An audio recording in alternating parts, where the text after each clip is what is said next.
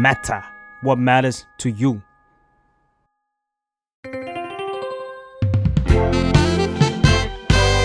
What's up Nothing much ได้สับจากข่าว เชื่อว่าสักวันหนึ่งบางคนอาจจะอยากมีโมเมนต์ไปกินเหล้าหรือว่าไปกินเลี้ยงกับชาวต่างชาติฝรั่ง หรือว่าเจ้านายฝรั่งหรือว่าเพื่อนร่วมงานนะคะ วันนี้นะคะไมค์ก็เลยอยากจะมาสอนคำศัพท์ที่เราสามารถเจอในวงเล่านะคะ อาจจะเริ่มจากสิ่งแรกที่คนมักจะพูดเวลาเราจะเริ่มดื่มนะคะ ซึ่งก็คือคำว่า let's make a toast let's make a toast ซึ่งคำนี้เนี่ยมันจะไม่ได้แปลว่า เรามาทำขนมปังปิ้งกันเถอะนะคะ ความจริงแล้วมันเป็นคำที่คนมักจะพูดเวลาเราอยากจะเฮ้ยก่อนที่เราจะเริ่มดื่มกันเนี่ยเราขอแสดงความยินดี หรือว่ามาเซเลบรตกันก่อนว่า เราอยากจะร่วมยินดีให้กับใครหรืออะไรนะคะพอเรา make a toast แล้ว to my friend หรือว่า to Anna to Apple or whatever หลังจากนั้นเขาก็จะมีคำว่า cheers cheers ซึ่งมันไม่ใช่แบบแค่เชียร์แบบปอมๆนะคะ cheers ในที่นี้เนี่ยมันจะคล้ายๆกับคำว่าชนของไทย เขาก็จะพูดเลย cheers แล้วก็ชนแก้วกันคำต่อไปมีคำหนึ่งที่น่าจะได้ยินบ่อยๆ ซึ่งคือคำว่า bottoms up B O T T O M S U P bottoms up ซึ่งมันแปลว่า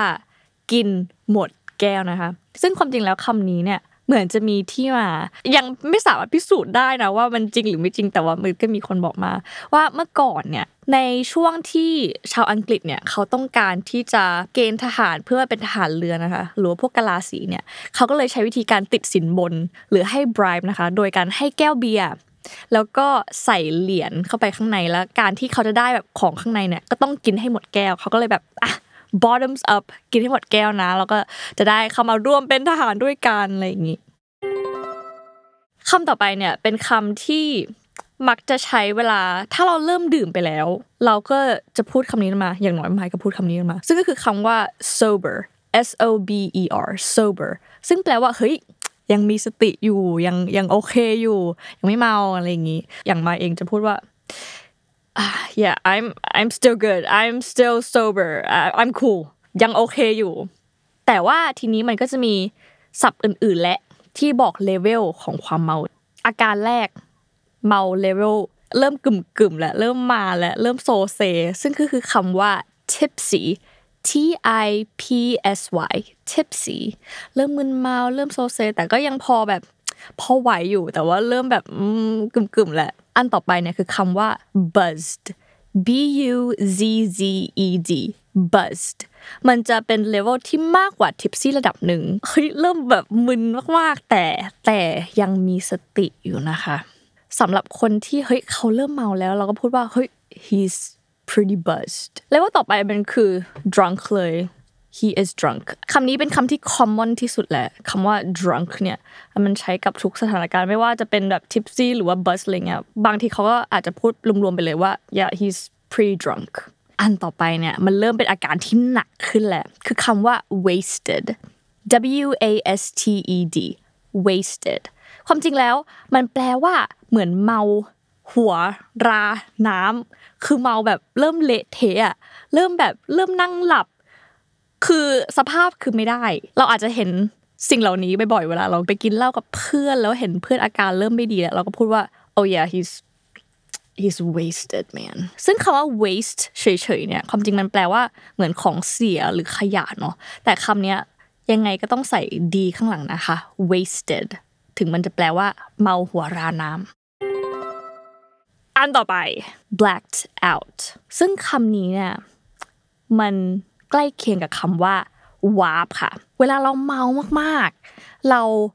จำอะไรไม่ได้เลย รู้ตัวอีกทีก็คือตื่นมาบนโซฟาเพื่อรู้ตัวอีกทีคือตื่นมาในห้องน้ำไม่มีภาพจำทุกอย่างมัน blank ไปหมด เราจะเรียกว่า blacked out อย่างเช่น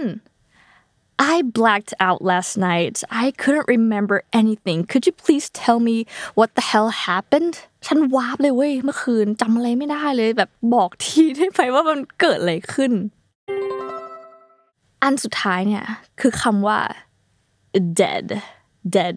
ตายแบบง่ายๆเลย ถ้าแปลเป็นไทยก็คือสู่คิดก็คือ ตุยจนถึงเช้าอะไรอย่างงี้นะคะ ทีนี้มีคำหนึ่งที่ค่อนข้างพิเศษ ใน culture ของคนต่างชาติเนี่ยเวลาเขากินข้าวกันเป็นกลุ่มเป็นแก๊งเนี่ย มันก็ต้องมีคนหนึ่งที่คอยที่คอยช่วยเหลือคนอื่นที่มันเมามากๆ คนนี้เนี่ยจะต้องมีสติมากพอที่จะสามารถขับไปส่งเพื่อนคนอื่น ซึ่งเขาจะเรียกคนนี้ว่า designated driver ซึ่งแปลว่า คนที่ ได้รับตำแหน่งได้รับมอบหมายให้เป็นคนขับเพื่อไปส่งเพื่อนๆกลับบ้านอย่างปลอดภัยนะคะเขาจะเรียกว่า designated driver so if you're not gonna drink tonight you'll become the designated driver automatically เดี๋ยวมาสรุปคำที่เจอในวงเล่าแบบเร็วๆนะคะ Let's make a toast แปลว่ามาเฉลิมฉลองกัน Cheers แปลว่าชน Bottoms up แปลว่าหมดแก้ว Sober แปลว่ายังมีสติฉันยังไหวอยู่ ฉันยังโอเค แล้วก็เซตของความเมาไม่ว่าจะเป็น tipsy buzzed หรือ drunk อันนี้ก็จะเป็นอาการมึนเมานะคะแล้วก็พวก wasted blacked out dead อันนี้ก็จะเป็นอาการที่แบบจะตายอยู่แล้วนะคะ ซึ่งอันนี้ก็ยังถือว่าเป็นเซตที่ 101 มาก ๆ นะคะ ถ้าใครอยากจะเรียนรู้คำศัพท์ไหนเพิ่มก็สามารถคอมเมนต์มาได้นะคะ หรือว่าอาจจะเล่าถึงประสบการณ์ในการกินเหล้าหรือว่าแบบแฮงเอาท์กับเพื่อนชาวต่างชาติชาวฝรั่งอะไรอย่างนี้เผื่อว่าแบบมีคำศัพท์อะไรที่มันพิเศษขึ้นมา anyways สามารถติดตามรายการวัดศัพท์ได้ทุกวันอังคารในทุกช่องทางของ Matter Podcast นะคะ แล้วไว้เจอกันสัปดาห์หน้าค่ะ